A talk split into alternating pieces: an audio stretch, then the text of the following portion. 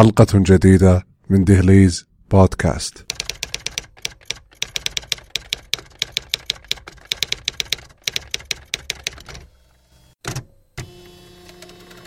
حدثت حادثة طريفة في السودان قبل عدة عقود، إذ كان هناك تغيير وزاري، وجاء رجل إلى وزارة المالية وهو يرتدي ملابس فخمة، وأخبر الحراس بأنه الوزير الجديد للمالية، وصدق الجميع بذلك، وذهب إلى مكتب الوزير وجلس على مقعده ولكن القضية انتهت بعد وقت قصير حينما جاء الوزير الحقيقي وتم أخذ المريض إلى مستشفى الأمراض النفسية.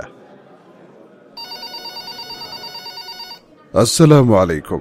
جنون العظمة مصطلح تاريخي مشتق من الكلمة الإغريقية ميغالومانيا وتعني وسواس العظمة وتأتي لوصف حالة من وهم الاعتقاد. حيث يبالغ الإنسان بوصف نفسه بما يخالف الواقع فيدعي امتلاك قابليات استثنائية وقدرات جبارة أو مواهب مميزة أو أموال طائلة أو علاقات مهمة ليس لها وجود حقيقي. استخدم هذا المصطلح من قبل أهل الاختصاص في وصف حالات مرضية يكون جنون العظمة عارضا فيها كما هو الحال في بعض الأمراض العقلية وتعتبر هذه الحالة مرض عقلي. تتميز بالهذيان الواضح والمستمر أي يميزها مجموعة ثابتة منتظمة من الهذيان كما يسيطر المريض على مجموعة من المعتقدات الثابتة. يتركز هذيان المريض على مشاعر العظمة ومشاعر الاضطهاد ويعيش أفكارا متسلطة تسبب له الهذيان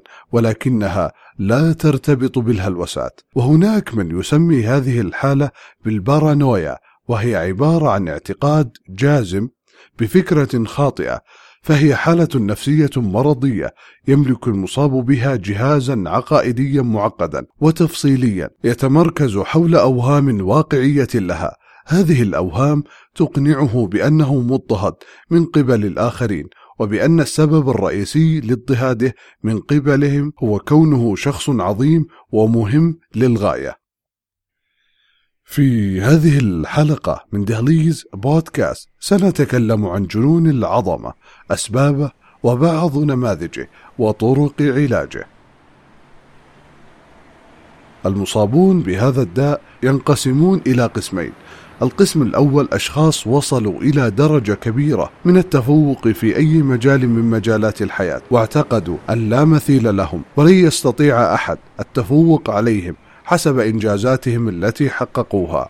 القسم الثاني أشخاص لا يملكون أي شيء، فقدوا نظرة الناس إليهم وأرادوا لفت الأنظار بطريقة الإعجاب، واستمروا في صنعه عبر مخيلتهم. شخصية المريض تبدو متماسكة ومنتظمة نسبيا، واتصال المريض بالواقع لا بأس به، وسلوكه العام يبدو عاديا، إلا بقدر ما تحدثه الفكرة المتسلطة والهذيان بأنه عظيم وأنه مضطهد. يشعر المريض بأنه عظيم وعبقري ويستطيع أن يفعل ما يعجز عنه البشر ولذلك يطلق عليه جنون العظمة. يتميز المريض بالقدرة على المناقشة لساعات طويلة وتبدو مناقشة منطقية غير أنها تقوم على أساس فكري خاطئ بالإضافة إلى إحساسه بمشاعر الكره تجاه الآخرين وتقلب مزاجه وسريع الغضب والعدوان وينعزل ويملأه الخوف وقد يعتقد مثلا أن أحدا يتجسس عليه ويكون شكوكا كثيرة يغلب عليها الحزن والاكتئاب.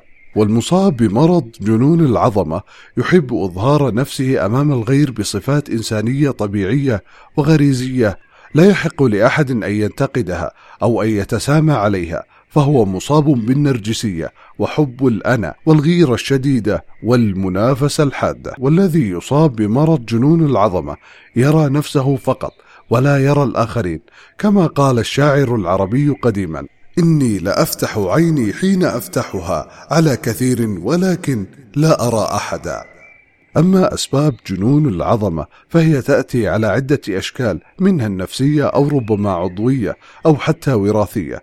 فلوحظ وجود اضطرابات عقلية لدى جميع أسر المرضى ووجود سلوكيات غير جيدة لدى أفراد هذه الأسر وقد تكون هذه العوامل وراثية ولكن قد تكتسب بسبب اضطراب الجو الأسري والتسلط في الأسرة والتواترات الزائدة وتنشأ هذه الحالة في بيئة تتصف بالإنعزالية مما يجعل الشخصية مهيئة لبناء منظومة هذائية. أما السبب العضوي فالعقاقير تسبب أعراض شبيهة بالبارانويا أو جنون العظمة مثل أقراص الهلوسة وقد تنشأ أيضا لوجود إعاقة بدنية مثل كف البصر أو شلل الأطفال أو الصمم. ويلاحظ أن الإعاقة الجزئية أكثر إثارة لأعراض المرض من الإعاقة الكلية وتزداد لدى المصابين بالصمم الجزئي.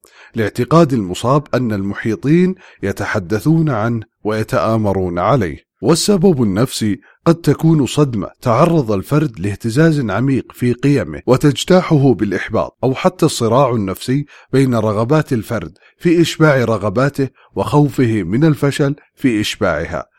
وهناك أسباب غير متوقعة لهذه الحالة. فتقول دراسة أن قلة النوم والإرهاق تؤدي إلى القلق وتعكر المزاج وتزيد العناد والشك. وقال الباحثون إن الحرمان من النوم يجعل الشخص معرضا للبارونويا أكثر من غيره بمعدل خمس مرات.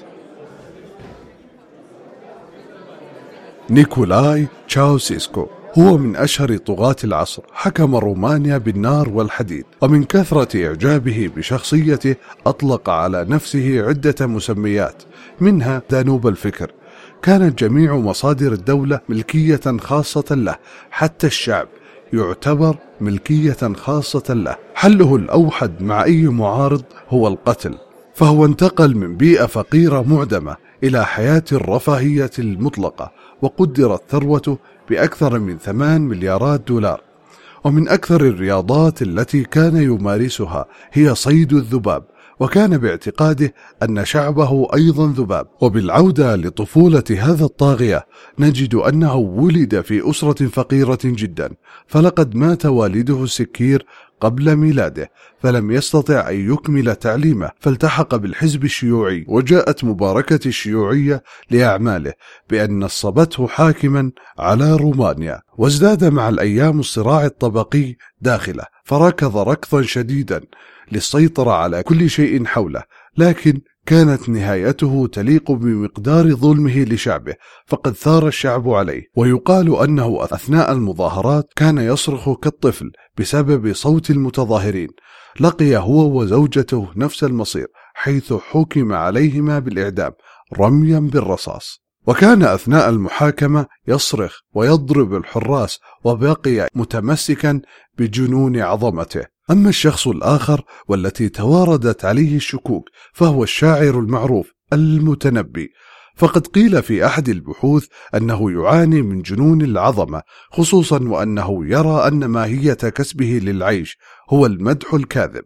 فقد بنى صرحا من خيال يرى بنفسه أنه الكامل في كل شيء. فيقول في أحد قصائده تحقر عندي همتي كل مطلب.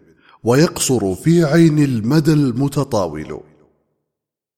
ويرى أن الجميع محل الكراهية فيرى المحللون أن قصائده تتسم بالنرجسية والغرور. أما إذا كان بعيدا عن الضغوط النفسية والعصبية فإنه ينتج شعرا يعد من أفصح الأشعار.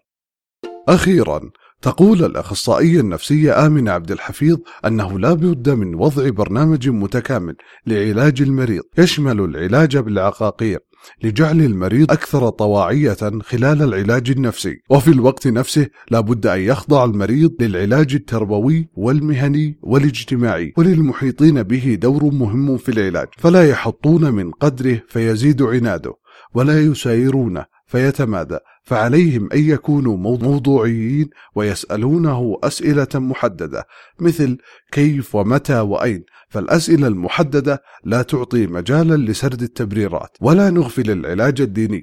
فله دور كبير وفعال في مثل هذه الحالة. في الحد من حالة الغرور والكبر التي ذمها الدين الإسلامي. انتهت حلقتنا من دهليز بودكاست. أتمنى أن تكون هذه الحلقة حازت على استحسانكم. تابعونا في حسابات البرنامج في تويتر وساوند كلاود وقدموا لنا اقتراحاتكم واستفساراتكم ويمكنكم الاستماع لكافة حلقاتنا على برنامج البودكاست المخصص في أجهزة أبل. أتمنى لكم يوما جميلا بعيدا عن كل غرور.